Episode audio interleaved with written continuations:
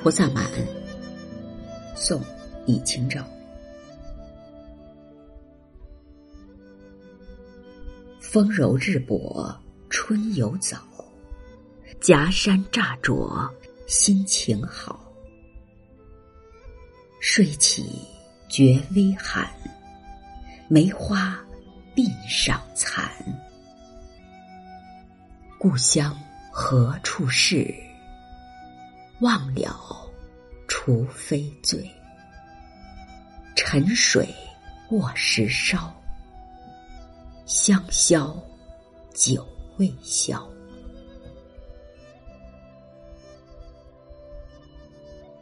日薄，比喻早春的阳光和煦宜人。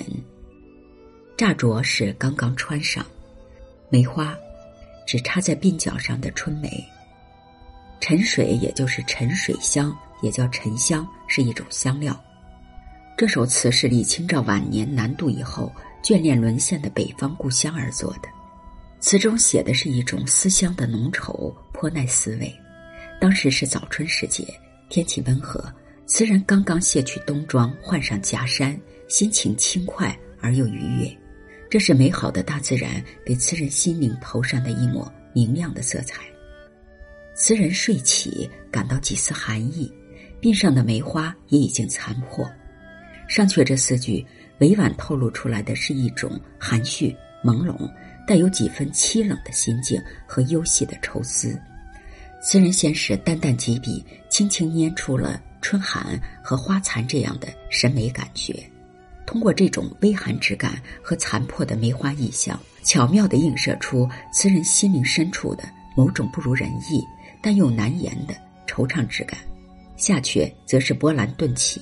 词人把上阙曲折透露出来的那种凄清感和残缺的美的底蕴，一笔揭示出来。故乡何处是？忘了，除非醉。这实在是带着血泪的痛楚的悲呼，他只能把一怀的思乡愁绪付诸于杯中物。至此，读者已经明白。词人心灵深处不安的原因，而上阙预先做了一种情感铺垫，而悬垂的微寒之感，以及那残破的梅花也有了着落。这首词风格婉约含蓄，深沉强烈的情绪以清淡省简的文字轻描淡写，情感表达是从心灵深处涌出，随即又轻轻一笔打住。这短短的一首小词，情感表达上产生了一种起伏和跌宕。这首词呢，同时也相当深刻有力的揭示了词人灵魂深处的悲愤、不安和强烈的思乡愁绪。《菩萨蛮》，宋·李清照。风柔日薄，春犹早，夹山乍着。心情好，睡起觉微寒，梅花鬓上残。